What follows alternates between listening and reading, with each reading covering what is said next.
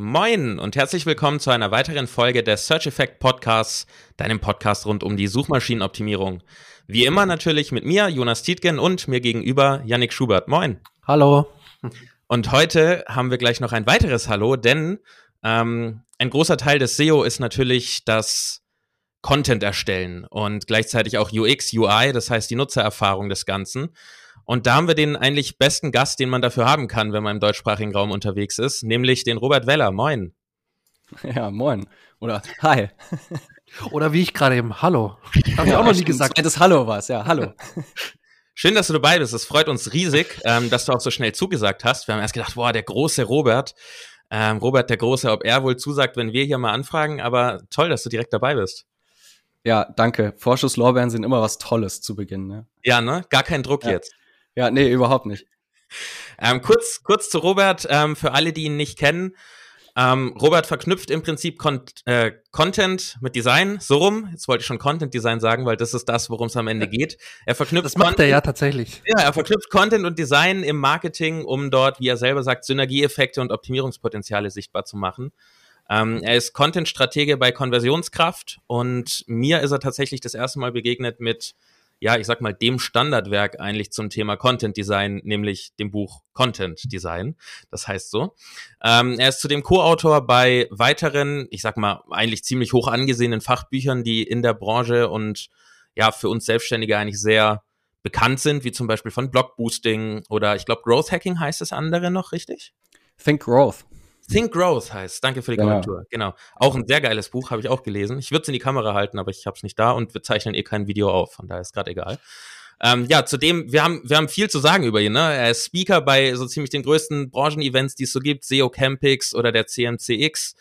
Ähm, arbeitet als Content-Marketing-Dozent und äh, bloggt auf, wie ich jetzt weiß, der Blog heißt tushen.de. Wir verlinken das natürlich in den Show Notes, keine Angst ähm, rund um Content Marketing, Content Design und da ist natürlich auch immer so ein bisschen SEO dabei. Genau, also das alles mal erstmal zu der Vorstellung. ich glaube, jetzt habe ich alles abgearbeitet, oder Robert? Fehlt was? Ja, äh, mit Sicherheit, aber wir, wir lassen es mal dabei. Genau. Weil ich hattest du gesagt, Content-Stratege noch bei Konversionskraft. Ja, stand auf seiner Liste. Ja, ja, hat er, hat er war, das, war das erste. Das, siehst du, es war schon so viel, du hast schon ausgestanden. Super. Ja. Selbst wir kommen schon nicht mehr mit. Oh Gott, es tut mir leid. Alles gut. An. Genau, so viel also mal zu Robert.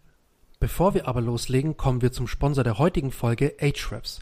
Mit den Ahrefs Webmaster Tools hast du eine komplett kostenlose Möglichkeit, deine Website zu überwachen und zu analysieren. Die Ahrefs Webmaster Tools liefern dir viele interessante Zahlen, die dir dabei helfen, die Rankings und die SEO-Performance deiner Website zu verbessern. Neben den Google-Rankings kannst du auch SERP-Features und deine Backlinks analysieren. Zusätzlich zu diesen Insights bekommst du die Möglichkeit, technische Aspekte zu identifizieren und wichtige Rückschlüsse für die Qualität deiner Seite zu ziehen. Das Beste daran, die Ahrefs Webmaster Tools sind komplett kostenlos. Melde dich noch heute für die Ahrefs Webmaster Tools an und gehe hierzu einfach auf search-effekt.de slash awt oder klicke auf den Link in den Show Notes. Ja, jetzt habe ich es im Intro ja schon ein bisschen angesprochen. Du verknüpfst Content und Design und machst daraus Content Design. Ist ja auch ein cooler Begriff. Ähm, zum einen kannst du bitte mal so eine kleine Einführung machen, was das eigentlich ist, was wir uns darunter vorstellen müssen und was mich tatsächlich auch brennend interessiert, wie bist du da hingekommen? Wieso ist dir das Thema wichtig? Weil ich kenne Content, ich kenne natürlich Design. Natürlich hat Content immer ein Design, aber wie bist du dazu gekommen, das zu verknüpfen? Also ich, ich fange mal mit der zweiten Frage an, weil die ist für mich einfacher zu, zu beantworten.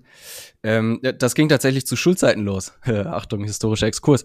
Ähm, für mich war nach dem Abi immer so die, die Frage, machst du jetzt irgendwas mit, mit Marketing, mit BWL oder machst du eigentlich was mit Design? Weil ich war schon zu Schulzeiten als, als Webdesigner auch selbstständig unterwegs äh, und habe hier und da das eine oder andere Projekt gemacht.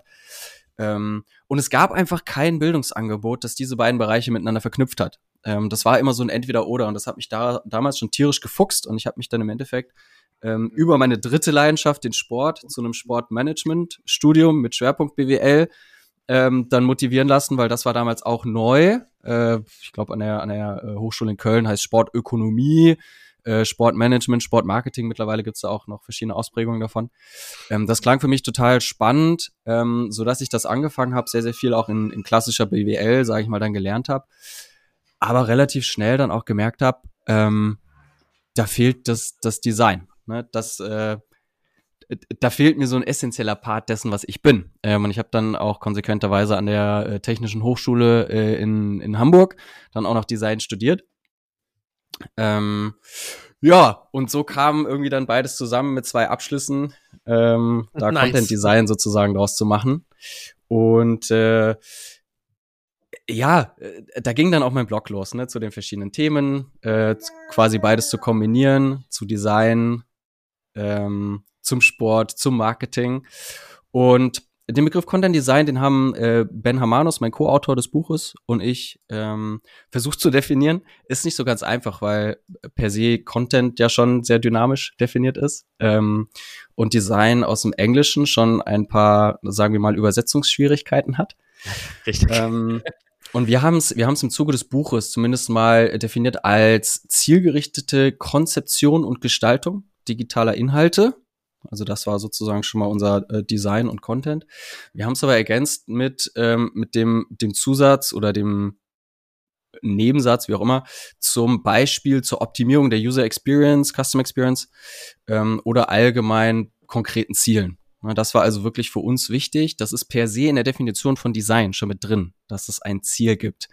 Aber ähm, das ist halt eine Komponente, die bei dem Begriff Design, weil du auch äh, gesagt hast, ne, ich hast auch Webdesign gemacht früher. Ja. Ähm, wir sind halt im deutschsprachigen Raum sehr schnell bei visueller Gestaltung. Mhm. Und das ist zwar ein wichtiger Teil und ein Schwerpunkt, aber Design in der Übersetzung hat halt noch mehr Komponenten, die wichtig sind. Nämlich einmal sowas wie Kontext, ne, zu sagen, in welchem Kontext gestaltest du denn überhaupt Content? Und da kann Design wichtig sein, aber das, was wir heute machen, ist ein Podcast, da gibt's keinen visuell. Ähm, auch hier können wir aber letztendlich den Content gestalten. Ne? Ähm, das zweite sind äh, verschiedene Komponenten, ne, dass wir auch sagen können, was sind sozusagen so die Building Blocks von Design und von Content. Das kann im ganz einfachen äh, Textbezug sowas sein wie eine Headline, wie ein Intro, wie ein Inhaltsverzeichnis, ne?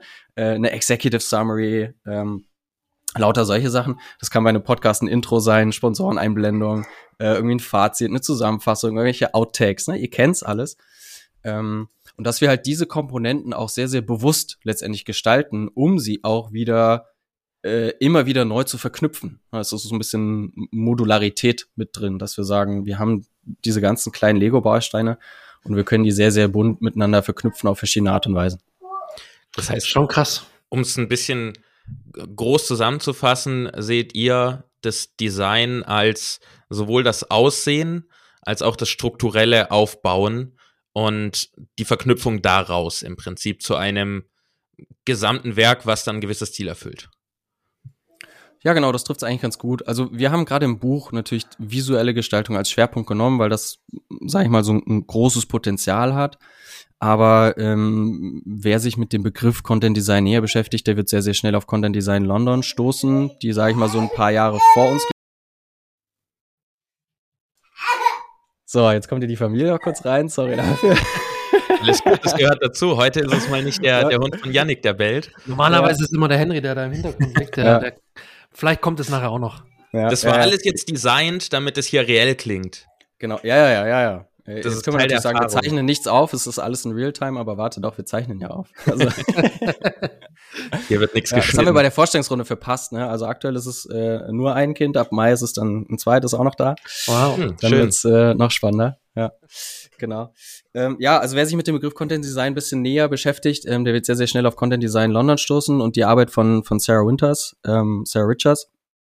Ähm, die das Ganze, sag ich mal, eher so prozessual definiert hat und sagt, eigentlich fängt Design wirklich, äh, also Content Design, ähm, im Sinne einer, einer, einer Konzeption und eines Prozesses beim Nutzer an. Also sehr, sehr viel Research und dann auf Basis des Re Research sozusagen Probleme ableiten, auf Basis der Probleme irgendwie, ähm, ich sag mal, Content in Lösungen umformulieren. Da ist man sehr schnell so in einem klassischen UX-Design-Bereich mit User Stories beziehungsweise Job Stories ähm, mit einer mit einer Empathy Map oder Customer Journey Mapping, dass man sozusagen den Content dahingehend wirklich auch ähm, chronologisiert, sage ich jetzt mal, und dann eben einfach so gestaltet, dass er möglichst einfach zielführend zu konsumieren ist, um eben genau diese, diese Jobs, diese Probleme der Nutzer äh, zu bedienen. Ja, und die, ich sag mal, die eigentliche Umsetzung im Sinne der, der Gestaltung, visuellen Gestaltung, ob das am Ende dann auf einer Webseite ist oder in einem Chatbot oder in irgendeinem anderen Software-Interface, ist sozusagen eher eine Konsequenz, die sich aus all dem, was vorher passiert, eigentlich ergibt. Weil wir können ja vorher nicht sagen, visuelles Design ist sozusagen die Lösung auf ein Problem, das wir noch gar nicht kennen. Da hast du für mich schon äh, drei richtig wichtige Worte gesagt, die auch im SEO sehr, sehr wichtig sind, nämlich Nutzer, Probleme und Lösungen. Das heißt also, ich muss immer vom Nutzer oder von der Nutzerin ausdenken, also von meiner Zielgruppe im Endeffekt, muss mir klar werden, was sind die Probleme, die die haben, die ich mit dem Content adressieren kann und wie ich diese Probleme lösen kann und das Ganze halt natürlich halt mit einem möglichst richtig guten, herausragenden Content-Piece. Das sind so für mich so drei wichtige Begriffe, oder? Oder habe ich das jetzt falsch verstanden? Nö, das, das trifft's ganz gut. Also ähm, bei dem Begriff herausragenden Content ist immer so wieder Definitionssache, glaube ich. Mhm. ja. äh, da mache ich halt immer die Erfahrung, wer, wer bewertet das eigentlich? Also ähm, da habe ich ganz, ganz viele Leute, die auch zu mir kommen und fragen, sag mal, hier, äh, was macht guten Content aus? Wie lang muss mein Blogartikel sein? Ne? Wie viele Bilder brauche ich? Ne? Wie, wie sieht die richtige Landingpage aus? ja. Kann ich dir nicht beantworten. Ich kenne deine Zielgruppe nicht, ich kenne den Kontext nicht, ich kenne die Intention nicht, ich kenne sozusagen deine Ziele gerade nicht. Eine pauschale Antwort gibt's da nicht. Ja, aber du kennst und, doch die, du kennst doch die Geheimtricks, die keiner verrät. 1200 ja, Wörter. Ja, ja, genau. Und äh, das ist doch ganz klar. Also du brauchst ja. genau 1201 Wort, damit du einen guten hast, ja. einen guten Content. Genau, das, das sind die Ergebnisse der, der Termanalyse, ne? Und dann. Genau. Und dann noch ein paar Formeln anstellen und dann hast du guten Content. Genau, ja. Ich wünschte, es wäre so einfach. Aber dann ja, hätte ich vielleicht kein Buch schreiben können darüber. Dann wär's. Stimmt. Also gut für dich in diesem Sinne, ne? Ja, genau. So ähm, wird immer schlau, ne? Wo du das jetzt im Prinzip so sagst, wo siehst du dann den Einfluss des Content Designs auf die Suchmaschinenoptimierung. Yannick hat es jetzt ja schon so ein bisschen verknüpft. Man geht bei beiden Thematiken im Prinzip ähnliche Parameter an mit Fragen, Problemen der Zielgruppe, Lösungen und dann auch sowohl der visuellen als auch der strukturellen Gestaltung dieser Antwort. Ähm, wo siehst du da den, den krassen Einfluss, außer jetzt sowas wie UX vielleicht, wo man sagen könnte, klar, die Nutzererfahrung, dass man gut lesen kann, kurze Abschnitte, was ja wirklich pures visuelles Design ist. Wo siehst du da den Einfluss? Ich würde es gar nicht als pures visuelles Design ähm, oder puren visuellen Einfluss sozusagen bezeichnen, weil das, was wir dadurch bewirken, ist ja in gewisser Weise ein, eine Verhaltensänderung oder wir beeinflussen das, das Verhalten im Sinne des Konsums. Ne? Also wie wird unser Content wahrgenommen? Ähm, und ich glaube, da sind wir schon durchaus in einem Bereich wie, wie User Experience, der äh, durch Suchmaschinen ja auch immer wichtiger äh, gewichtet wird. Ne? Ähm, ich glaube aber, wir haben verschiedene, verschiedene Bausteine. Äh, ich glaube, einer, einer der, der definitiv erwähnenswert ist das ganze Thema Accessibility. Also mhm. wie muss sich Content auch gestalten, unabhängig von einer, von einer Visualität für, ähm, ich sag mal jetzt, beeinträchtigte Menschen. Ne, dass ich eine barrierefreie Webseite habe. Ähm, nicht nur, weil das auch ein, ein Ranking-Faktor sein wird. Ne, wir können jetzt schon in die, in die Search Console reinschauen. Wenn ich mich nicht ganz irre, äh, gibt es da auch einen Bereich dafür plus ab 2025 neue Gesetzgebung dazu. Ähm, alle Seiten, die, sage ich mal, da nicht äh, konsequent äh, darauf eingehen werden, glaube ich, tendenziell laufen Gefahr, ein Stück weit auch äh, zu verschwinden äh, im Sinne der Sichtbarkeit oder zumindest in, in der Bewertung. Ähm, ich glaube, wir haben das ganze Thema Markenwahrnehmung, was wir auch nicht vergessen dürfen, ähm, was anfängt bei Texten. Also was schreibe ich denn überhaupt in Meta-Title rein? Ne, Habe ich vielleicht eine Branded Search oder äh, erfolgt allein die, die Erwähnung einer Marke im Titel schon dafür, dass ich einen Markenwiedererkennungswert habe, dadurch einen Trust-Faktor sozusagen gleich mitliefere, weil Leute meine Marke vielleicht schon kennen?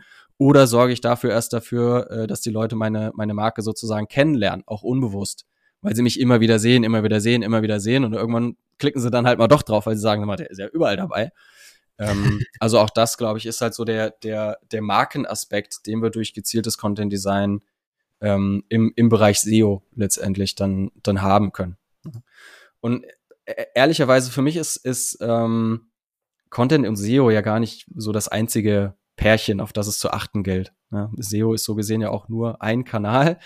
Äh, Gibt es ja noch ein paar andere, auf denen Content existiert und ich glaube, das ist ein wahnsinnig wichtiger Punkt, dass man den auch nochmal äh, im Hinterkopf behält oder beziehungsweise nicht nur im Hinterkopf hat ähm, und sich auch immer überlegt, wenn ich Content gestalte, mache ich das denn nur für SEO oder mache ich das vielleicht auch noch für andere Kanäle?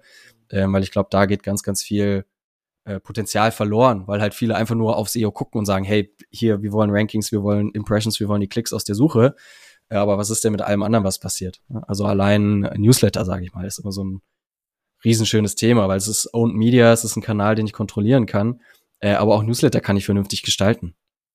Meinst du damit jetzt, dass du, ich sage jetzt mal, einen Inhalt ähm, bei, bei der Gestaltung eines Inhalts oder dem Erstellen eines Inhalts dann auch darauf hinweisen möchtest, dass man darauf achten sollte, verschiedene Kanäle bei dem Erstellen dieses Inhalts schon mit einzubeziehen? Oder meinst du damit, dass man einen Inhalt für verschiedene Kanäle unterschiedlich aufbereiten sollte? Oder meinst du beides?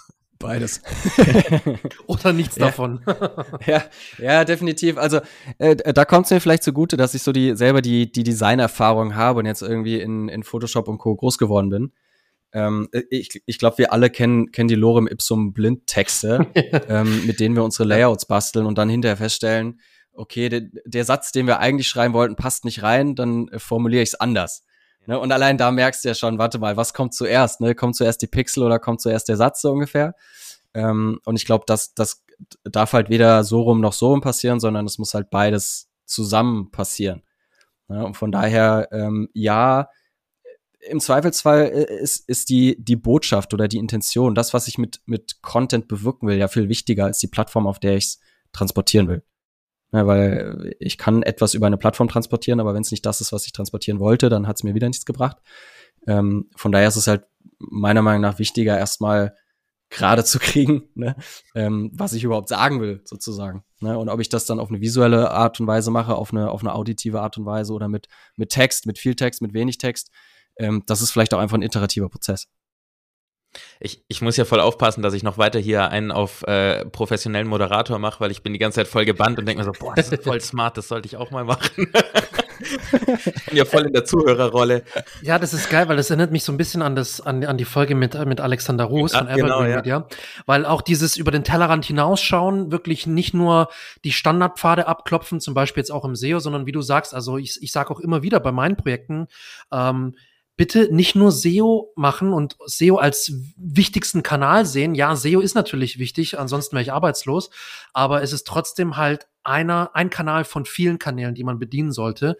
Und selbst wenn du nur dich auf deine Website konzentrierst und SEO machst, dann ist ja dieses Content Design auch wirklich wichtig, gerade wie du gerade äh, gesagt hast, ich muss mir klar machen, was möchte ich denn eigentlich sagen und wie möchte ich es rüberbringen. Mhm. Und, und ich glaube, da haben auch viele Problem, gerade wenn du selbstständig bist, ähm, so eine eigene Identität zu finden. Wie möchte ich denn meine Inhalte rüberbringen? Wie möchte ich denn, dass sie bei meiner Zielgruppe ankommen? Und ich glaube, mhm. das ist ein wichtiger Punkt, oder? Also gerade der, der zweite Teil, den du gesagt hast, wie, wie kommt mein Content bei der Zielgruppe an? Sag mal, äh, einfaches Beispiel. Ähm, was hättet ihr lieber? Eine Sprachnachricht über WhatsApp, wo ihr nur seht, die dauert eine Minute und 13? Oder hättet ihr lieber eine schriftliche Nachricht? Wir haben gleich, gleichzeitig gelacht, ja, Jonas. Ja, also ich ja. wollte schon die andere Variante, bevor du sie mir vorgestellt hast. Also nicht ja. die Sprachnachricht. Wenn ja. ich schon sehe, da zweieinhalb Minuten und er hat mir eine, oder meine Mutter hat mir eine zweieinhalbminütige, ja. denke ich mir. Weißt du, und er denkt sich das und schickt mir aber viereinhalbminütige. ja, ja. ja. Was? Es ist, das ist halt symptomatisch für Unternehmen, ne? weil die sind so sehr in ihrer eigenen Ressourcenwelt und effizienzgetriebenen äh, Content-Produktion gefangen, dass die nur die eine Seite der Medaille anschauen und sagen, was ist für mich einfacher oder schneller. Ne? Natürlich habe ich eine Sprachnachricht, selbst wenn sie eine Minute ist, äh, vermeintlich schneller irgendwie aufgenommen, produziert, als einen Text zu schreiben. Weil bei einem Text muss ich mir dann schon überlegen, wie schreibe ich das? Ist das jetzt irgendwie äh, unverständlich, missverständlich, ne? Ist da irgendwie eine Zweideutigkeit drin? Ist es zu lang? Ist es zu kurz? Ne? Wiederhole ich mich jetzt? Und da ist ein, da ist ein Redigat sozusagen mit drin, der automatisch passiert. Bei einer Sprachnachricht, ich nehme das Ganze da jetzt nicht nochmal auf, passt schon, ne? Ja. Einfach, ja. einfach abschicken, ne? Und das Problem aber aus, aus Nutzersicht ist, ich sehe ja nur, dass ich diese Nachricht bekommen habe. Ich habe aber keine Ahnung, was mich erwartet. Und damit habe ich sofort äh, überhaupt keine Lust, quasi, ne, mich damit zu beschäftigen. Deswegen ist ja auch das Thema Marke gerade für Podcasts wahnsinnig wichtig, weil ich weiß nicht, was in einem Podcast vorkommt. Ich sehe nur irgendwie, boah, 45 Minuten, boah, ich hoffe, da ist was für mich dabei und nicht erst bei Minute 39, ne? Ähm, und das ist halt wichtig. Nö, ich kenne die Marke, ich kenne die Person, ne, ich habe vielleicht zumindest noch ein paar Shownotes und kann grob abschätzen. Auch das ist ja irgendwo Content Design zu sagen, was erwartet dich? Was, what's, what's in it for me? Ne? Und bei einem Text gibt's ja dieses schöne Sprichwort, ne? ich hätte eine kürzere Nachricht geschrieben, wenn ich mehr Zeit gehabt hätte. Nee. Kenne ich noch aus der Schule, aus dem, aus dem Latein. Ja. Da gab es irgend so einen, der hat das, glaube ich, geschrieben an seinen Lehrer oder sowas. Ne? Ja, ja, ja, genau. Aber das, das ist ein halt toller Punkt, den, den ich noch mal kurz einfach hervorheben möchte. Ähm, nämlich sich nicht nur darüber Gedanken zu machen, wie baue ich etwas auf, wie bringe ich etwas rüber, wie vermittle ich etwas, sondern sich tatsächlich Gedanken aus Empfängersicht zu machen. Wie ja. kommt das an? Denn wie man ja auch sonst immer so schön sagt, äh, es ist wichtiger, wie es ankommt und nicht, wie es gesagt oder gemeint ist. Und ähm, das ist dann ein sehr, sehr wichtiger Punkt, den ich hier einfach nochmal unterstreichen möchte. Wir sind alle immer auch sehr schnell dabei, dann ja, okay, ich weiß, die Nutzer suchen das, die haben das Problem, dann schreibe ich jetzt darüber, ich weiß das ja, hier ist meine Erfahrung, bam, hier ist mein Artikel, so, damit löse ich das Problem. Habe ich ja. aber mal eine Minute darüber nachgedacht, ob jemand, der keine Ahnung hat, der noch nicht in diesem Thema drin ist, ob der das so versteht und vor allen Dingen auch, ob er das auf die Art und Weise sehen möchte.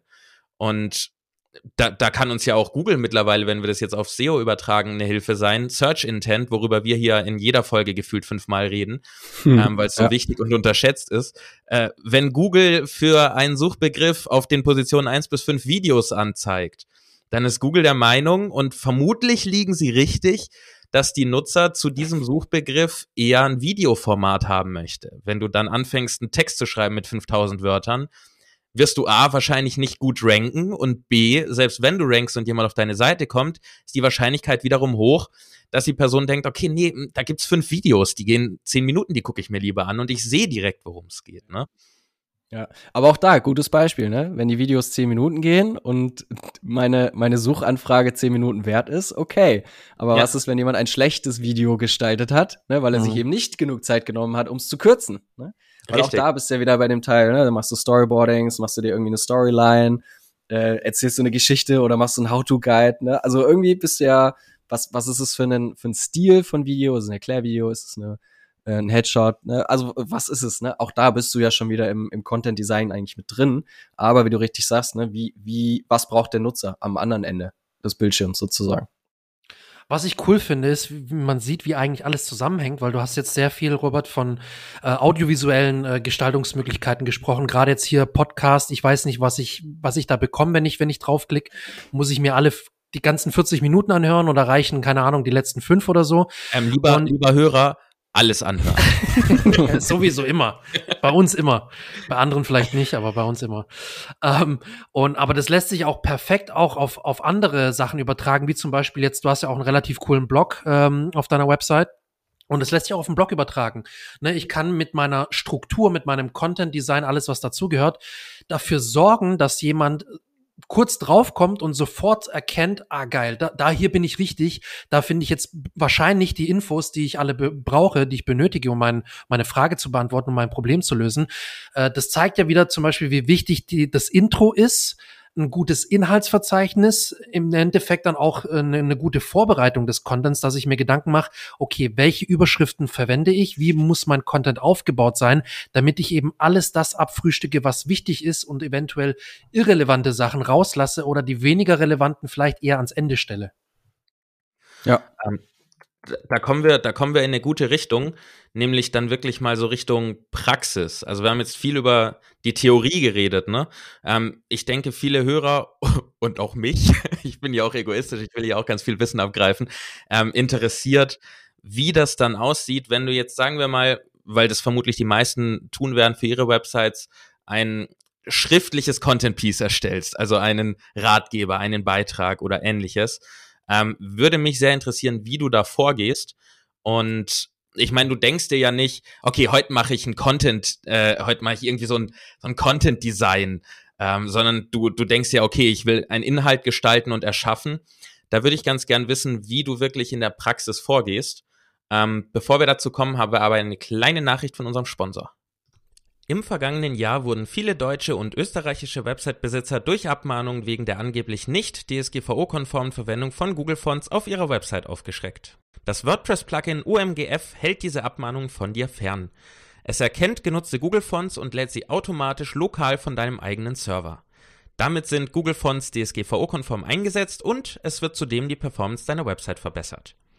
Die kostenlose Version von OMGF unterstützt die am häufigsten genutzten Arten der Einbindung von Google Fonts.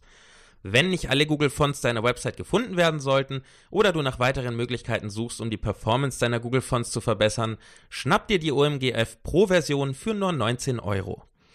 Wie gewohnt kannst du die kostenlose Version über das WordPress Backend installieren, gib dafür einfach OMGF in die Suche ein oder hole dir die OMGF Pro Version unter search-effekt.de slash OMGF. Ich wiederhole das noch einmal, search-effekt.de slash OMGF. So, Robert, jetzt musst du tatsächlich einen Deep Dive machen und uns alle die Geheimnisse, die du so kennst, preisgeben. Deshalb bist du ja hier. Ähm, hier exklusiv. Das wird so deprimierend gleich. ich, bin, ich bin sehr gespannt. Jetzt haben wir es ganz hoch äh, angekündigt. Jetzt ist es spannend. Wie, wie gehst ja. du da also vor? Ja, also, ähm, vielleicht mal den ersten Teil. Ne? Ich, ich komme nicht auf die Idee, heute mache ich mal Content Design. Klar. Was da aber dahinter steckt, ich mache das ja schon ein paar Jahre. Ähm, und das ist der, der Vorteil sozusagen, den ich habe, dass ich mir seit Jahren dazu schon Gedanken mache ähm, das ist ein, ein iterativer Prozess. Ne, ich, ich sag mal, mein Content Design in Anführungsstrichen für einen Blogartikel sieht heute anders aus als vor zwölf Jahren, als ich meinen Blog gestartet habe. Ja, damals waren vielleicht auch mal so 300 Wort Newsartikel dabei über irgendein neues Feature, was Facebook released hat. Äh, oder Google Plus, kennt ihr es noch? ähm, like, wer es noch kennt. ja, ja. Äh, Genau, und, und heute ist das ein, ein ganz anderes Thema. Ähm, ich glaube, wer heute in, in meinen Blog reinschaut, der äh, hat vielleicht schnell so ein bisschen die Lust verloren, weil das relativ lange Artikel sind. Trotzdem hat sich noch keiner bei mir beschwert, dass die zu lange sind und langweilig. Na, das ist äh, ehrlicherweise nichts, was ich, was ich jetzt im, im großen Stil erhebe, aber das sind für mich Signalfaktoren. Wenn das eine Person sagt, dann ist es definitiv nicht nur eine Person, die das denkt, ne, sondern dann ist das für mich schon quasi ein Grund zu handeln. Was dahinter steckt, ähm, ist erstmal äh, dieses schöne Wort Resonanz. Äh, und das fängt schon an, bevor es eigentlich im Blog landet. Ähm, für mich sind, sind das Ideen, also ich habe so meinen, ähm, ich habe da so die, diese schöne Analogie zum Greenhousing. Äh, ich habe eine Idee und die pflanze ich quasi erstmal als Samen ein. Das passiert bei mir in einer äh, in meinem, in meinem äh, Ideen-Greenhouse sozusagen. Ähm, und ich lasse die erstmal reifen, weil manchmal ist das ein Impuls, den ich irgendwo äh, mitnehme, wenn ich einen Podcast höre oder wenn ich irgendein Buch lese oder wenn ich mit irgendeiner Person spreche oder einfach nur allein spazieren gehe und irgendeinen Gedanken habe, ähm, den, den das Universum mir geschickt hat, dann, dann möchte ich diesen Gedanken festhalten. Und damit mache ich aber sonst nichts. Ich habe vielleicht schon so das Gefühl, dass daraus mal ein Blogartikel wachsen könnte, aber das ist keine, keine Intention in dem Sinne. Und in diesem Greenhouse sind ganz, ganz viele äh, Ideen drin. Ne? Und da gucke ich immer wieder rein und äh, ergänze Ideen auch, wenn ich andere Ideen habe, wo ich weiß, ah, das passt zu der und der Idee, die ich da schon mal hatte. Und ich fange also an, so ein bisschen diese äh, diese Ideen sozusagen zu wässern, ne? einfach mal äh, einen Eimer Wasser quasi in die Erde zu kippen und dann zu gucken, wo wo wo schießt was raus, ne? wo wo entsteht dieser Schössling. Ähm, und das sind dann die Sachen, die ich, die ich sozusagen dann eintopfe. Ne? Die kommen dann in meine Editorial Pipeline, wo ich sage, okay, äh, da werde ich mich perspektivisch mal näher mit beschäftigen.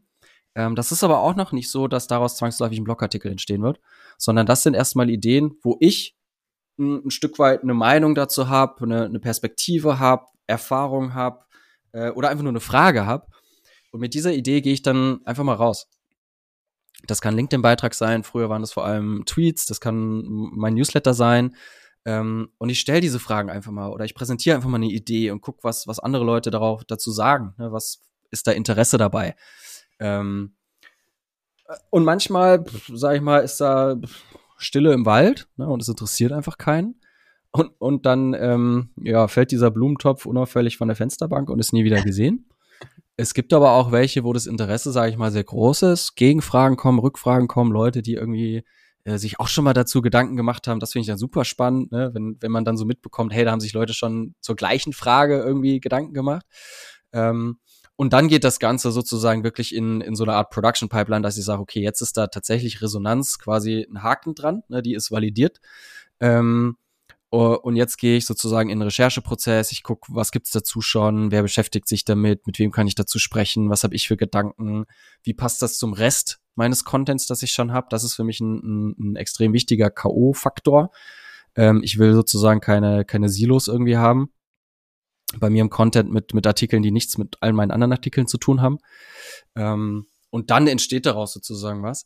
Das ist aber auch noch nicht im, im äh, 100%-Status. Hm? Wäre es nicht schön, wenn wir mit 300 Wörtern in den Top 10 oder Top 5 ranken könnten? Werden wir es jemals ja, erfahren, wenn wir direkt mit 1000 Wörtern anfangen? Ne? Also ja. mache ich mir doch lieber mal wenig Arbeit und guck, wie gut diese Arbeit tatsächlich schon wirkt, ne, im, im, im, im Ranking äh, gesprochen. Und wenn ich dann sehe, ja, okay, ist schon mal gar nicht so schlecht, bin irgendwie schon Top 20 eingestiegen oder was auch immer, dann kann ich das Thema ja erweitern. Also für mich ist ein, ein Blogartikel ein Asset. Und damit will ich arbeiten, aktiv. Und da sind wir wieder bei dem Thema Modularität, dass ich halt gucke, ne, was gibt's noch für Fragen, was habe ich für, für Intent-Data, ähm, was habe ich vielleicht für, für relevante Themen, die ich irgendwie noch verknüpfen kann, ähm, welche Auswirkungen hat's vielleicht, wenn ich, wenn ich das vielleicht einfach noch stärker intern vernetze, äh, Stichwort interne Verlinkungsstrukturen. Ähm, was ist, wenn ich darauf referenziere und vielleicht einfach mal ein bisschen Social Media Buzz sozusagen generiere, nach dem Motto, guck mal, ich habe hier einen neuen Artikel, ähm, daraus vielleicht Backlinks generiere ähm, und dann gucke, ne, wie verändert sich das schon? Vielleicht brauche ich ja trotzdem nicht mehr Content. Ne? Und von da aus entwickle ich das dann halt einfach weiter und sage, okay, jetzt habe ich vielleicht auch neuen Gedanken dazu aus der Resonanz, die ich eingesammelt habe und jetzt ergänze ich das mal. Jetzt habe ich vielleicht ein, ein, Tool draus gebaut oder ich, ich habe eine Idee, wie, wie ich einen Gedanken visualisieren kann und habe irgendwie ein Schaubild oder eine Skizze oder ein Diagramm oder irgendwas, was ich ergänzen kann, was sozusagen meine, meine Aussage, meine Story unterstützt. Ähm, ich kann Meinungen zusammenfassen. Also es ist dann gar nicht unbedingt immer mein Content in Anführungsstrichen, sondern das ist vielleicht einfach dann Meinungen zu einem Thema gebündelt. Ne? Und äh, weil du es vorhin angesprochen hast, ähm, Janik, das Thema Inhaltsverzeichnisse, das mache ich gar nicht standardmäßig. Also das ist kein Element, was standardmäßig da ist, weil für 300 Wörter brauche ich kein Inhaltsverzeichnis. Ne? Hm, geil, das macht ja, so, cool. äh, ne, da, da kann man vielleicht sagen, so ab 1000 Wörter, aber im Endeffekt sind es vielleicht sogar eher die Pixel. Ne? Wie, wie lange muss ich scrollen? Auf Mobile ist es vielleicht schon wieder viel relevanter, weil ich da einfach viel länger scrollen muss, bis ich irgendwo angekommen bin, als auf dem Desktop. Mhm. Ne? Mhm. Also das ist auch etwas, das würde ich einfach testen. Ne? Ich, mhm. ich finde es immer schade, ja, cool. wenn, spannend. Ich finde es immer schade, wenn Leute ein Inhaltsverzeichnis integrieren und das aber noch nicht mal tracken. Also überhaupt kein Click-Tracking drin haben. Weil dann weißt du nicht, wird es überhaupt genutzt oder nicht. Also wenn Inhaltsverzeichnis, dann bitte auch quasi die einzelnen Punkte klickbar machen und diese Klicks registrieren in deinem Web-Analyse-Tool deiner Wahl, weil dann kannst du wirklich sagen, ja, Leute nutzen so ein Inhaltsverzeichnis, es ist also relevant und äh, okay, dass es da ist und den Platz wegnimmt, in Anführungsstrichen. Ähm, wenn, aber, wenn du aber siehst, nee, es klickt keiner, dann nimmst du wieder weg, weil dann können die Leute schneller den Content sehen, der quasi danach kommt. Ne? Ähm, und wenn du siehst, keine Ahnung, du hast ein langes Inhaltsverzeichnis, fünf Punkte, zehn Punkte, dann siehst du vielleicht auch anhand der Klicks, welche sind denn die drei, die am häufigsten geklickt werden dann reduzier das Inhaltsverzeichnis doch mal. Oder dann bau deine Blogartikelstruktur um, dass diese drei Themen vielleicht ganz oben kommen. Oder mach zu den drei vielleicht eine Executive Summary irgendwie in die Intro. Ne? Also highlighte sozusagen den Inhalt, der, der in diesen drei Bereichen sozusagen vorkommt. Aber das weißt du nicht vorher. Ne? Du kannst es nur, sag ich mal, peu à peu à peu ähm, messen und, und iterieren. Ne? Und das ist halt mein Workflow, ehrlicherweise, dass ich mir gar nicht so die Gedanken mache und in Perfektion sterbe, bevor ich einen Blogartikel überhaupt veröffentliche. Ja. Ähm, lass, lass mich das noch mal ganz kurz. Das war nämlich mega viel, mega geiler Inhalt, den du hier gerade rausgegeben hast. Lass mich den noch mal ganz kurz zusammenfassen. Also im Prinzip habe ich jetzt so drei Schritte mir aus dem Ganzen mitgenommen, was du gesagt hast. Zum einen ähm, testest du Ideen, bevor du in den nächsten Schritt gehst und im Prinzip viel Zeit investierst in die Produktion von Inhalten oder auch erstmal das Zusammentragen der Informationen für diesen Inhalt, indem du zum Beispiel Social Media nutzt, was ja ein riesiger Vorteil der heutigen Zeit ist. Da setzt du einen Tweet ab über ein Thema und du siehst, okay, es äh, hier fällt auf einen schönen fruchtbaren Boden, wie du es mit deiner Metapher hattest oder auch nicht. Ähm, Finde ich eine sehr coole Sache. Das also möchte ich hervorheben. Dann das zweite. Ähm, du erstellst den Inhalt nicht und er ist da und fertig, sondern du fängst ja. im Prinzip, du machst es ja recht effizient so gesehen. Du fängst im Kleinen an, du fängst mit einem ersten Gedanken, mit einem ersten Thema, mit einer ersten Info, einer ersten Lösung zu einem gewissen Thema an, haust es raus und guckst mal, was passiert. Sowohl, ich denke mal, sowohl in Suchmaschinen als auch in der Resonanz der Leser generell, die du vielleicht über Social Media oder Newsletter oder sowas anziehst. Das heißt, auch da können wir, und da schließe ich mich, Yannick und den Hörer mit ein, uns vielleicht mal was abgucken, weil ich ähm, unterstelle uns jetzt mal, dass wir meistens eine Gliederung uns fertig machen, dann kreieren wir unseren Content und dann sind wir happy, dass wir so einen geilen Content kreiert haben, der eine Lösung bietet und für Google interessant ist, lassen ihn liegen, gucken vielleicht irgendwann nochmal, scheiße, er rankt nicht, okay, schreibe ich was anderes.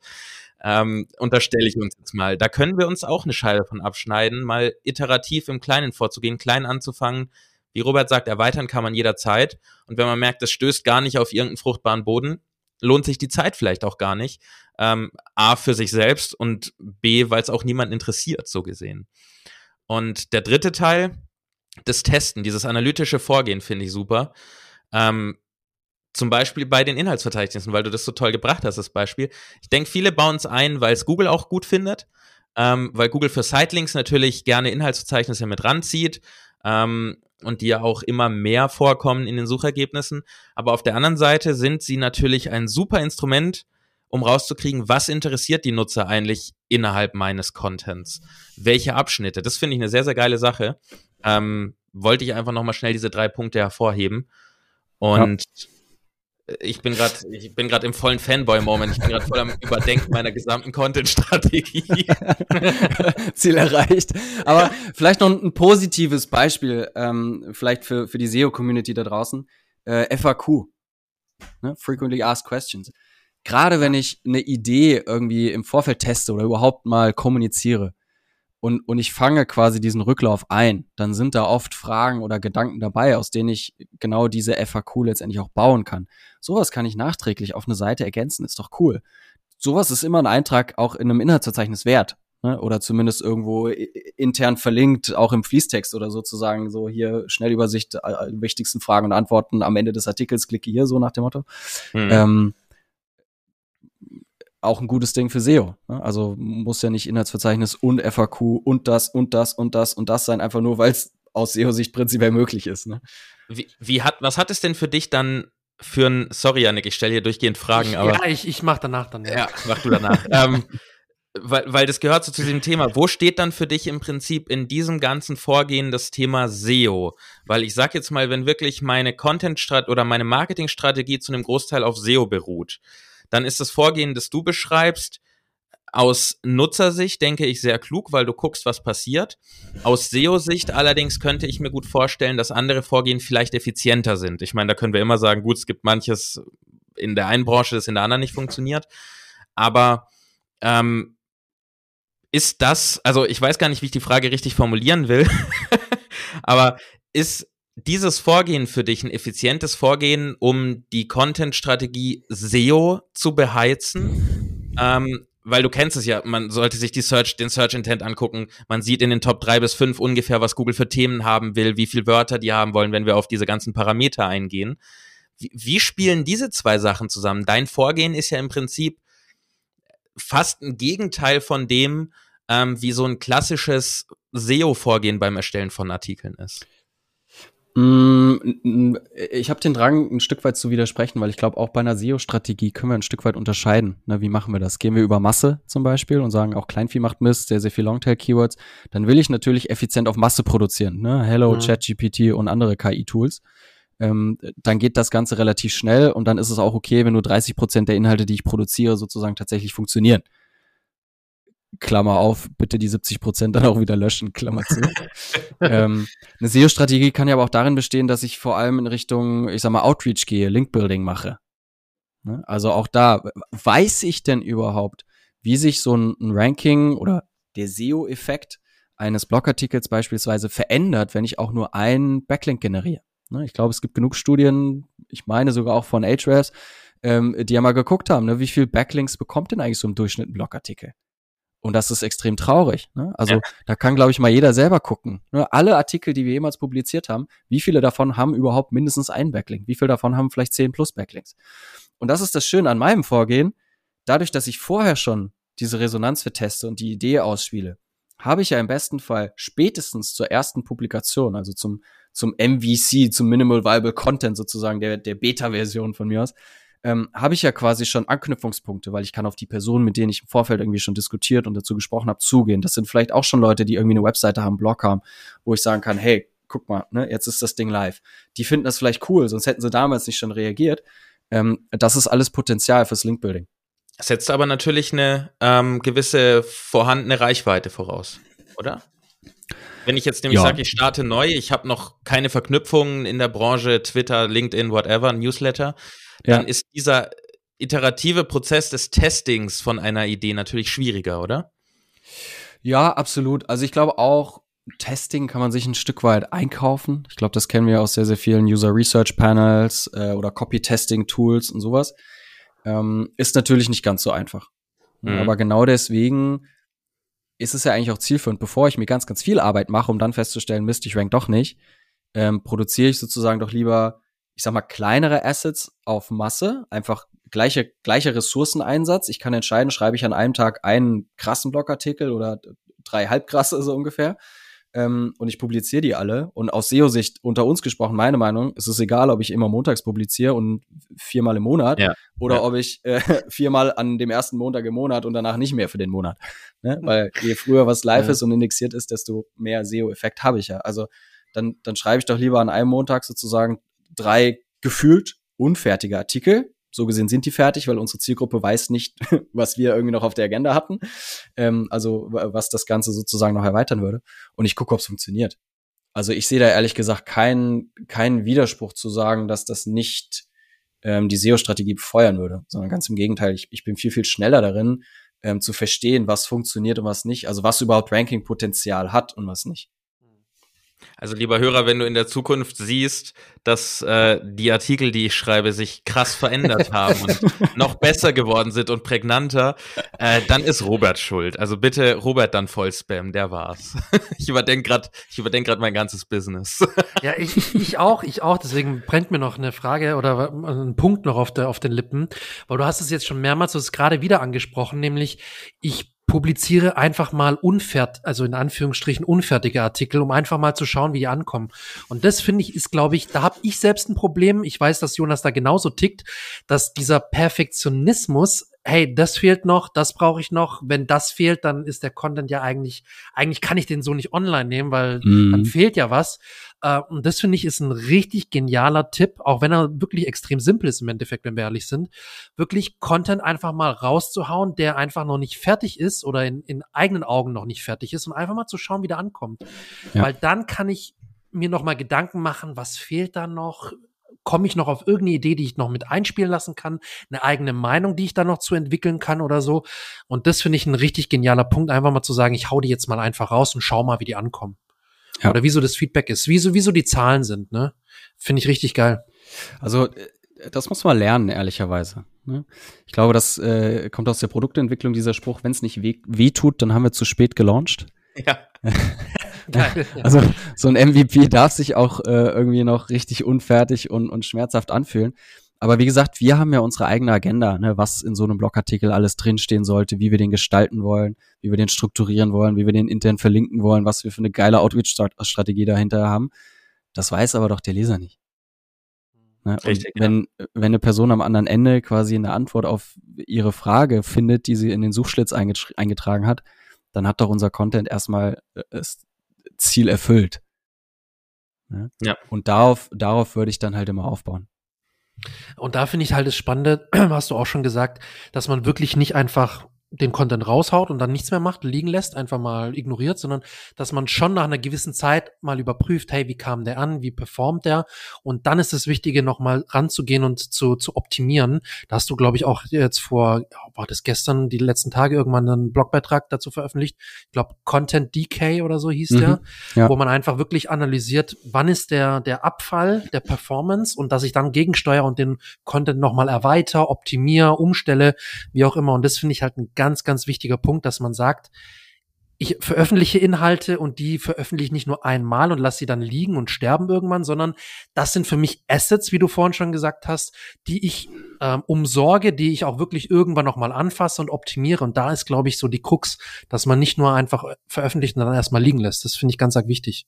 Ja. Da hat, also, da hat Robert übrigens, sorry, wenn ich dich äh, noch kurz unterbreche, da hat Robert übrigens ja. ein schönes Google Sheet ähm, zum Thema Content Decay, äh, um mithilfe der Daten aus der Search Console recht einfach durch eine tolle Übersicht herauszukriegen, äh, welche Inhalte man mal angucken sollte. Äh, ich habe die da über LinkedIn gekriegt. Wo, wo kriegt man die aktuell? Wir verlinken es natürlich. Geht das immer noch nur über LinkedIn oder? Aktuell ja, aber es ist, äh, es okay. ist ein witziger Case. Ähm, ihr seht's gerade in meinem Hintergrund. Ähm, ja. Ich habe ein Buch zum Thema Content Portfolio Management geschrieben. Äh, daher auch so die, die Begrifflichkeiten Asset aus der Finanzbranche. Ähm, das habe ich 2019 publiziert. Das hat damals überhaupt niemand interessiert, ne? weil alle waren noch so voll in dieser, wow, wie geht Content Marketing, müssen wir machen, wie produzieren wir überhaupt Inhalte? Und jetzt haben wir, sag ich mal so, im, im Reifegrad irgendwie die nächste Stufe erreicht, dass die Unternehmen jetzt auch, äh, oder Unternehmer äh, auch merken, so, oh, jetzt habe ich viele Jahre Content produziert, was mache ich denn jetzt mit dem ganzen Kram? Ähm, und jetzt erst überhaupt anfangen, sich mit dem ganzen Thema Portfolio Management ähm, im, im Sinne des ähm, ja, Asset Managements oder wie auch immer wir es dann nennen wollen, zu beschäftigen. Und das, genau mhm. das Thema Content Decay ist halt lustig, weil du es gerade angesprochen hast. Manchmal haben wir auch eine gute Idee, aber wir haben noch nicht den richtigen Twist gefunden, um diese Idee auch rüberzubringen.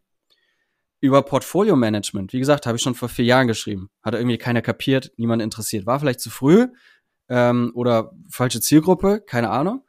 Ähm, dann kam das Thema Content Decay, ist auch so ein blöder denglischer Begriff, den wahrscheinlich nur die Hälfte der Leute verstehen. Ähm, aber das Konzept dadurch viel klarer wird. Ne? Weil eine ne, ne Linie im Diagramm, die nach unten geht, versteht jeder und denkt so, ah, das ist nie gut, ja. ja da, da muss ich irgendwie aktiv werden. Und das Spreadsheet, was du angeschrieben hast, äh, angesprochen hast, das, äh, das ist auch ein MVP. Ne, das war, das habe ich in 15 Minuten erstellt, darf man nicht so laut sagen, aber das war einfach für mich so eine Idee zu sagen, wie, wie kann ich den Leuten irgendwie was Praktisches an die Hand geben, um diesen Decay sozusagen mal zu spüren. Überhaupt mal zu prüfen, bin ich davon betroffen. Weil dadurch erzeugst du ja überhaupt erstmal diese Relevanz. Und e, ehrlicherweise auf LinkedIn, ich habe jetzt keine, ich habe jetzt nicht wenig äh, Kontakte oder Follower, ich glaube, es sind irgendwie 5.500 oder so aktuell. Aber der Beitrag ging schon ganz gut ab von der Resonanz der Kommentare. Klar, war halt auch wie, wie so ein Clickbait geschrieben. Ähm, mir war es aber wichtig, dass, dass Leute, ja, genau, aber wusste ich brauche den übrigens noch, ja. Ich brauche ja, also das war ja kein kein programmierter Erfolg, sondern das war halt auch wieder nur eine Perspektive, um das Thema zu beleuchten. Das eine war sozusagen theoretisch äh, vor 2019, wie gesagt, war es irgendwie eine Idee. Ne? Der Content Decay Artikel, der war schon praktischer, weil da Case Studies drin sind. Ähm, und jetzt das Spreadsheet ist halt noch mal irgendwie ein Tool, ne, wo man es selbst erfahren kann. Ähm, und das ist halt für mich so dieser, dieser explorative, experimentelle Charakter von Content Design zu sagen, was brauche ich, wie kann ich sozusagen eine Idee im Endeffekt auch gestalten, ähm, damit ich wirklich sicher gehen kann, die Leute haben es sozusagen verstanden. Ne? Also wir so ein die, das ist so wie die Didaktik im, im, im, im Unterricht. Ne? Ich kann Frontalunterricht machen und hoffen, dass die Leute das irgendwie ne, nicht auf dem Handy rumdaddeln. Ich kann Gruppenarbeit machen, ich kann ihnen Hausaufgaben geben, ich kann das irgendwie interaktiv gestalten äh, die Möglichkeiten haben wir mit dem Content ehrlicherweise auch. Wir nutzen sie halt noch nicht. Sehr guter Punkt, ja. Also wir verlinken auf jeden Fall dein LinkedIn-Profil in den Show Notes und ähm, wer das Spreadsheet haben möchte, ich denke, man kann dich noch anschreiben und bekommt es, oder? Ich muss es gleich, ich, ja. ich wollte sogar jetzt schon machen, aber ich muss mich beherrschen. Wir sind ja mitten in der Folge. ja, übrigens, falls wir dich ja. verloren haben, lieber Hörer, Content Decay zielt auf den Verfall des Contents ab. Also ähm, vielleicht hast du den mal geschrieben und der kriegt immer weniger Aufrufe zum Beispiel und darauf zielt das ganze Content Decay-Thema ab. Und ist echt ein tolles Beispiel mit dem 2019 geschriebenen Portfolio-Management so gesehen, ähm, was damals, die Welt war noch nicht bereit für dein Werk. Ne? Und ja, ja, jetzt so langsam kommen wir in die Richtung, wir haben alle viele Inhalte produziert und wir denken uns alle, ja scheiße, wir hatten ja auch schon eine Folge, welche Inhalte löscht man? Haben wir auch ja. schon drüber geredet. Genau. Und das ist ja wahrscheinlich auch ein essentieller Part dieser ganzen ähm, Struktur und Theorie, die du dort in deinem Buch hast, nicht nur Theorie, ist ja auch viel Praxis, nehme ich mal stark an. Ich habe es nicht gelesen, ehrlicherweise. Noch nicht. du hast uns keins geschickt. Wir, ja. Können wir nichts für. Das, das, das, machen wir noch. Vielleicht müssen wir im Nachgang einfach mal äh, ein, ein, ein Exemplar von Content Design und ein Exemplar von Portfolio Management irgendwie unter die Leute bringen. Einmal, genau, das ist, das ist eine gute Idee. Ähm, ja, und das ist, da haben wir auch schon mal drüber gesprochen in Bezug auf SEO, um wieder uns zurückzuholen zu unserem eigentlichen Thema, dass man manchmal Dinge schreibt, die funktionieren noch nicht aber sie funktionieren irgendwann. Und dass man sich im SEO auch häufiger mal Gedanken machen sollte, nicht nur über was hat jetzt Suchvolumen, was ist jetzt wichtig, was höre ich jetzt von meiner Zielgruppe, sondern wo sehe ich meine Branche hingehen, wo sehe ich die Themen hingehen Ähm, tolles Beispiel dafür, würde ich sagen. Weißt du noch, welchen Gedanken du hattest, bevor wir dich unterbrochen hatten mit dem Spreadsheet? da war irgendeine ja. Richtung. Ja, äh, nee, ehrlicherweise nicht. Macht auch nichts. Ähm, ich habe schon so viele Fragen gestellt. Janik, du hast bestimmt noch irgendwas auf dem Herzen. Ich habe ja, ich habe gerade geguckt. Also die eine haben wir jetzt schon beantwortet mit dem Workflow. Da hast du Robert ganz gut davon erzählt. Ich hätte noch eine eine Frage gehabt, die schließt so ein bisschen an das alle an das an das Ganze an, nämlich was deine Top drei Punkte für für richtig gutes Content Design sind, beziehungsweise deine Top drei Empfehlungen, wenn ich jetzt wenn ich wirklich einen richtig guten Content erstellen will und nicht nur mit der SEO Brille. Hm. Ah, das ist das ist schwer. Also ähm, äh, ich glaube, ein Thema, ich muss jetzt aufpassen, dass ich nicht, dass ich nicht zu weit aushole, aber ähm, ich bin ein Riesenfreund von First Principles. Ähm, also was ist wirklich Fakt und was ist Annahme? Ähm, ich glaube, das sieht man gerade ganz schön um diesen ganzen Hype rund um ChatGPT. Alle gucken, was kann man damit machen, was machen die anderen damit, wie kann ich das für mein Business adaptieren? Aber keiner fasst sich, glaube ich, selbst mal die Gedanken und überlegt, welches Problem habe ich eigentlich gerade, also welchen echten Use Case und wie könnte ich eine künstliche Intelligenz nutzen, um dieses Problem zu lösen. Ne, sondern alle fangen erstmal an zu kopieren. Ne? Anderes Beispiel ja. sind, sind, ich weiß nicht, ob ihr American Football kennt und die, die Playbooks, ne, die ganzen Spielzüge. Auch das, ne, mittlerweile irgendwie die Teams so ein Playbook mit 100 Spielzügen. Ähm, es gab auch durchaus schon den einen oder anderen Coach, der dann äh, den Super Bowl gewonnen hat mit neun Playbooks, weil er gesagt hat, warte mal, ähm, wir streichen mal alles, was nicht auf Fakten basiert, sondern irgendwo von anderen Spielzügen, von anderen Mannschaften abgeguckt und nur leicht verändert ist. Anderer Laufweg, andere Person, ne? Ähm, und wir, wir reduzieren das Ganze einfach mal auf, auf das, was wir wissen und was gegeben ist. Ne? Und das ist halt sowas wie die Regeln, die Abmessung des Spielfelds, ne? die Größe des Balls, ja, ja. Die, die Geschwindigkeit meiner Spieler, was weiß ich. Ähm, und ich baue daraus Alle Fans quasi hier Philly Special, ja. ne? Mit dem Philly Special, Philly Special, den keiner kannte, kann man plötzlich mal was gewinnen, ne? Ja, so. Ähm, und das ist, das sind die, die First Principles. Und da sage ich halt auch immer, was, was sind meine First Principles aus Content und SEO-Sicht? Was weiß ich? Na, das ist so die einfache Frage. Weiß ich, dass ein Inhaltsverzeichnis wirklich zielführend ist, wirklich ein Mehrwert ist für meine Zielgruppe? Wenn nein, dann will ich es halt irgendwie herausfinden oder erstmal weglassen. Ne? Weiß ich, dass Leute eine Antwort auf eine Frage suchen, kann ich anhand der Sucheingabe ein Stück weit antizipieren und sagen, ja, danach wird gesucht. Also kann ich das bedienen. Das ist sozusagen ein First Principle, dass ich weiß, die Leute wollen das. Ähm, das gleiche gilt für so Sachen wie Marke. Ne? Ist eine Marke relevant? Interessiert es die Leute, wer ihnen die Antwort gibt oder nicht? Ne? Ähm, so.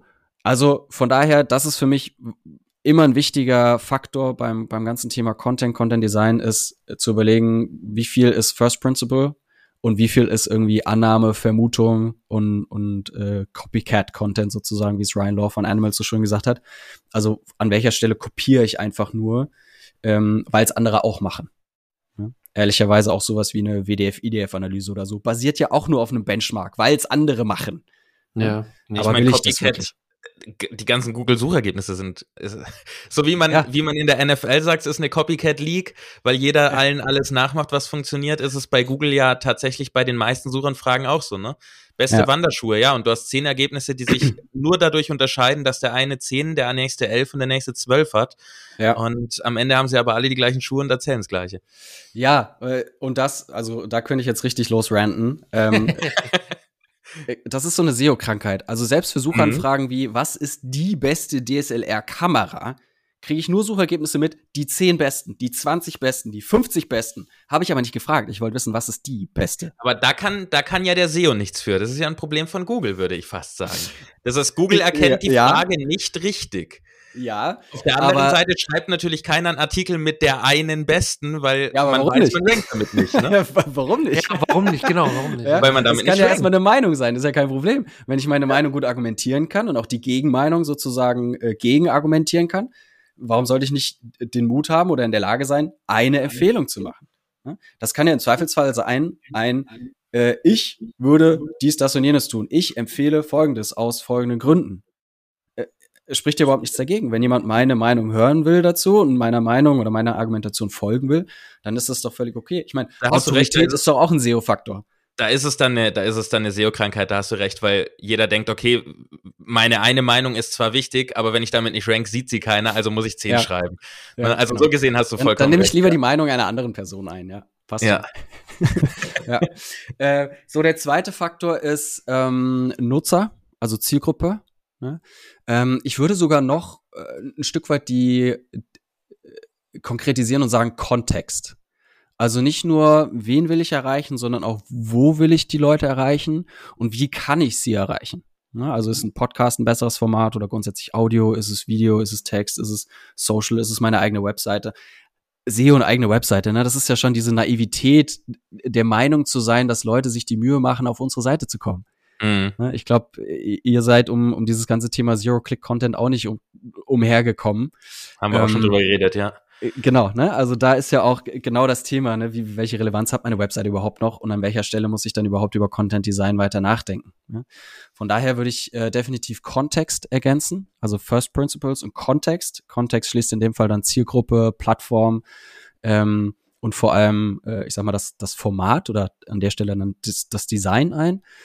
Und ich glaube, der dritte Teil ist immer ähm, ein Stück weit so die die Validierung Ne? Also der, äh, so eine Art Feedback-Loop. Ne? Was kann ich lernen durch meinen Content? Weil äh, ich kann dem Content auch nicht ranken.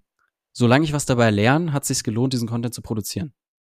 Ne? Also so ein Stück weit immer hypothesenbasiert meine Artikel auch zu formulieren äh, oder mein, meine, meinen Redaktionsplan ja, Ansatz, quasi ja. zu gestalten.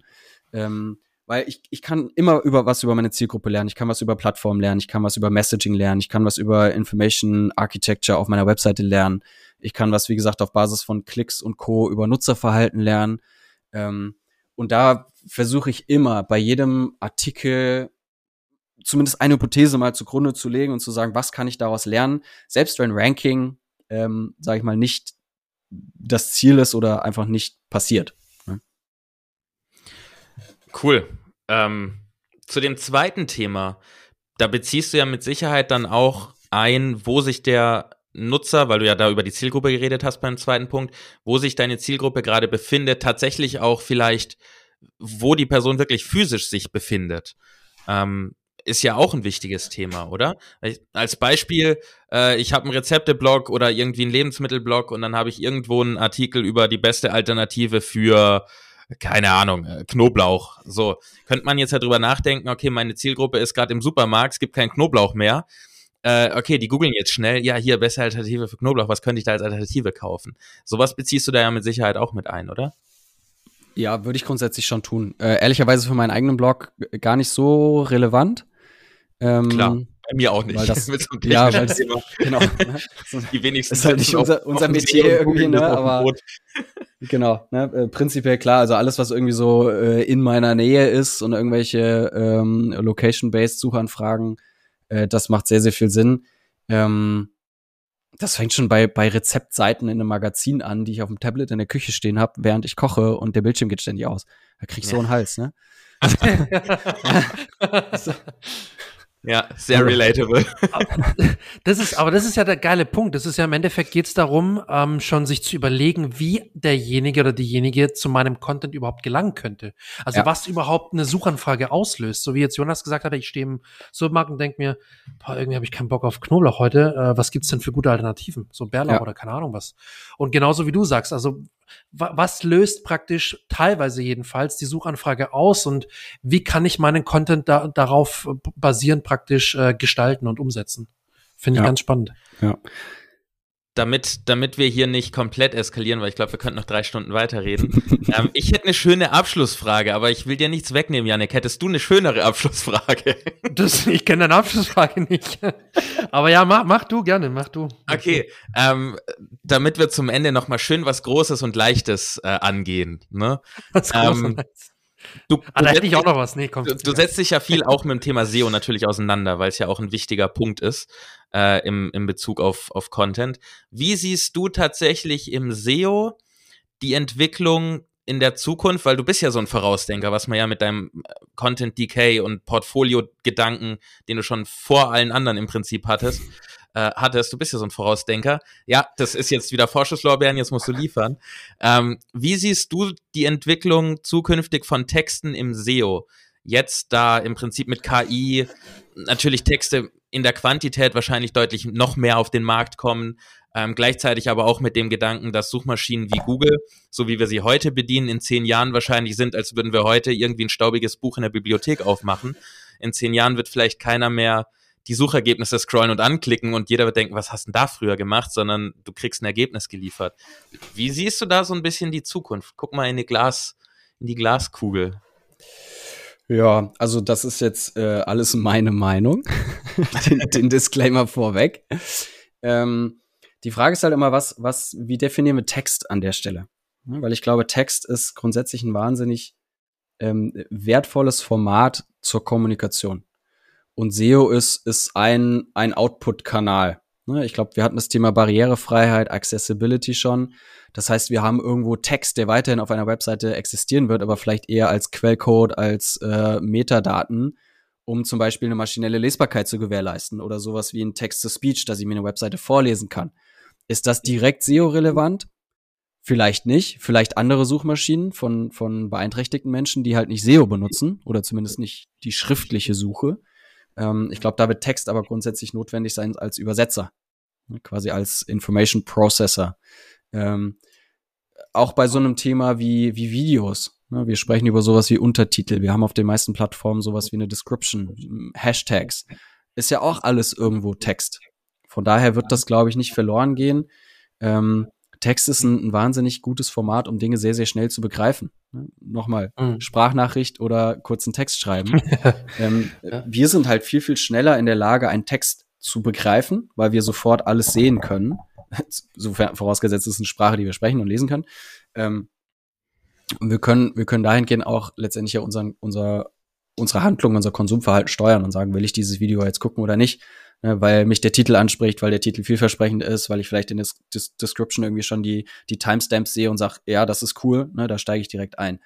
Also ich glaube, auch da wird Text äh, weiterhin existieren. Genauso beim Thema, ich sag mal sogar Drehbuch, Storyboarding, so ein Stück weit irgendwie eine Storyline vielleicht schon im Vorfeld zu schreiben, bevor ich auf Record drücke. Ähm, auch das ist ja irgendwo alles eine, hat, hat eine gewisse Relevanz auf das Ergebnis, das ja in SEO sozusagen äh, die Relevanz erhöhen kann.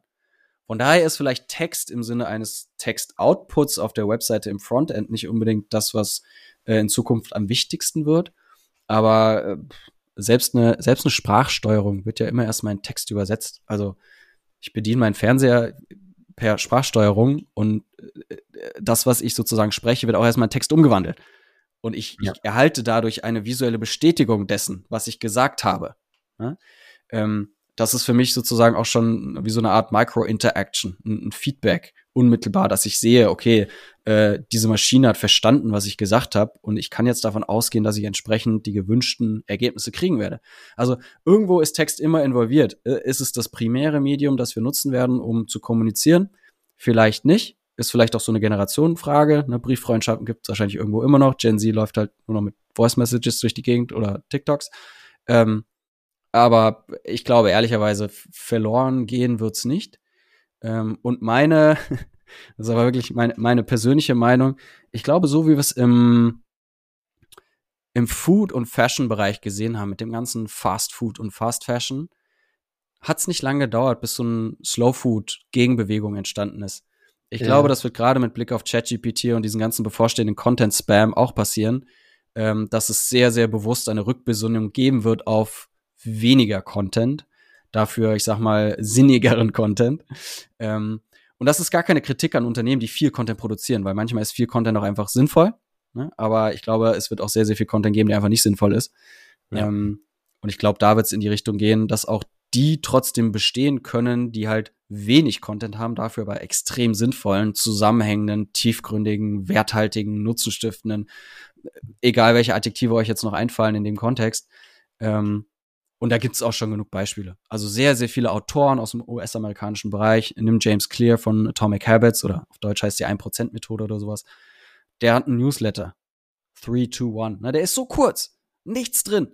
Gefühlt. Ne? Also, aber äh, inhaltlich so tiefgründig, dass du sagst, das ist ein Mehrwert. Das ist aber wahnsinnig wenig Inhalt. Das ist sozusagen verschlossen, in Anführungsstrichen, äh, in einem Newsletter. Ich glaube, irgendwann publiziert er sie auf der Webseite. Ähm, genauso hast du sowas wie, wie ein Tim Ferriss oder so, der zweieinhalb Stunden Podcasts macht, ne? aber ähm, daraus entstehen jetzt per se keine Blogartikel ne? oder keine Bücher, sondern Untertitel gibt's aber trotzdem.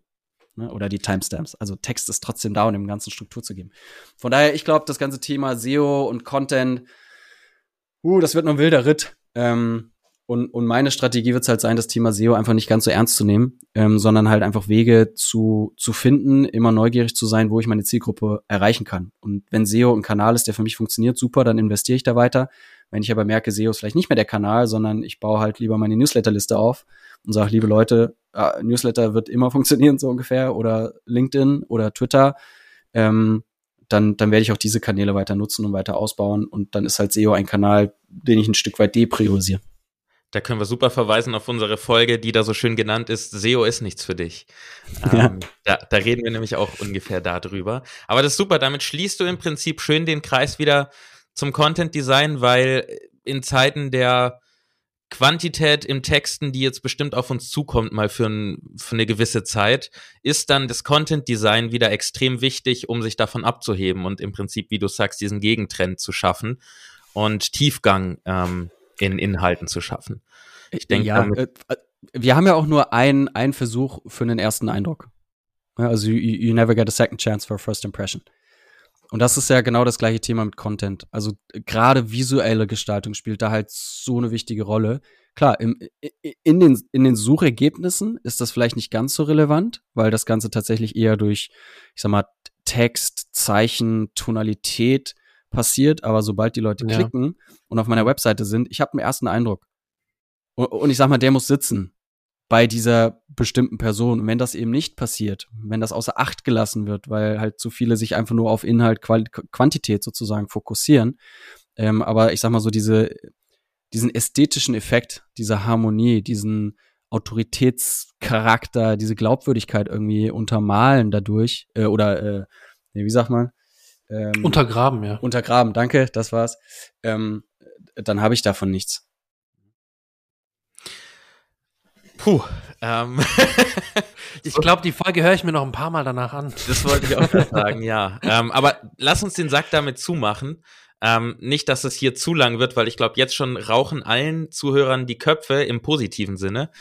Ähm, vielen, vielen Dank, Robert, dass du dir die Zeit genommen hast, dass du dabei warst, dass du uns mit ja brutal geilem Inhalt hier bereichert hast und äh, völlig neuen Blickwinkel auf das Thema Content, ehrlich, ehrlicherweise, ja. ja. Und nicht cool. nur unseren, unseren Hörern, sondern auch äh, uns zwei hier. Ich nehme dich da einfach mal mit rein, Yannick. Du guckst ihn nämlich genau die ganze ja. Zeit so an wie ich. oh, okay.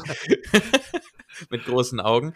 Ja, ja. Äh, hat richtig viel Spaß gemacht. Wie immer natürlich, ähm, hinterlass uns gern ein Like oder teil die Folge oder fünf Sterne also fünf Sterne sind dann nicht für uns, die sind heute von Robert. Und Robert war toll, also gibt ihm fünf Sterne. Das ist der Deal. So, Punkt. Dafür haben wir ihn eingeladen. Ähm, Robert, wo kann man dich denn finden? Wo möchtest du, dass die Leute äh, hingehen, um dir zu folgen? Also, ähm, meine Website ist mir natürlich immer am liebsten, inklusive Newsletter. Äh, um es einfacher zu machen, robert-weller.de. Das leitet weiter.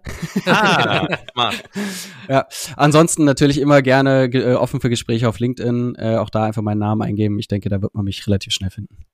Super. Verlinken wir natürlich alles in den Show Notes. Ähm, ich kann nur sagen, es lohnt sich auf jeden Fall, ähm, Robert zu folgen, mindestens auf LinkedIn und im Newsletter. Würde ich auf jeden Fall beides sehr empfehlen. Und wenn man noch ähm, so richtig äh, tief rein äh, diven will, so Deep Dive, dann am besten auch deine Bücher, ne? Also vor allem als Content Design passt zur Folge. Ich glaube mal, da macht man nichts falsch damit. Definitiv ja, nicht. Haben schon ein paar Kollegen gesagt. Ich möchte es selber nicht beurteilen. also ich kann sagen, ich habe es ja gelesen. Ich habe es tatsächlich zweimal, einmal gelesen und einmal durchgearbeitet im Prinzip, ähm, weil es ist nichts, womit du dich an den Strand legst und dann liest du es mal weg, sondern es ist ja wirklich, ja, nee. ähm, ich sag mal intensiv aber im positiven Sinne intensiv. Also man kann brutal viel mitnehmen. Und ich sag mal, wenn man nur ein Kapitel liest, hat man schon brutal viel gewonnen und sind mehrere drin. Ähm, von daher können wir das sehr empfehlen. Content Design, wir verlinken es natürlich auch ähm, in den Shownotes zusammen mit den anderen Büchern, die von dir sind, weil die sind auch nicht alle nicht, nicht schlechter, die sind alle genauso gut. also ich werde es mir definitiv holen. Ich habe es noch nicht gelesen, ehrlicherweise. Ich werde es mir aber definitiv holen. Ähm, werden wir unbedingt verlinken. Genau. In diesem Sinne bleibt mir wie immer nichts mehr als, ja, heute nochmal ein großes Dankeschön an dich, Robert. Ähm, sehr, sehr gerne. Danke an dich, lieber Zuhörer. Und ich sag Tschüss. Yannick, du darfst wie immer gerne noch was sagen. Wie immer, ja. Ich sag auch heute nur noch mal Danke an dich, Robert, dass du da warst. Hat mir mega Spaß gemacht. Und ich freue mich auf die nächsten Folgen und sag dann auch Tschüss.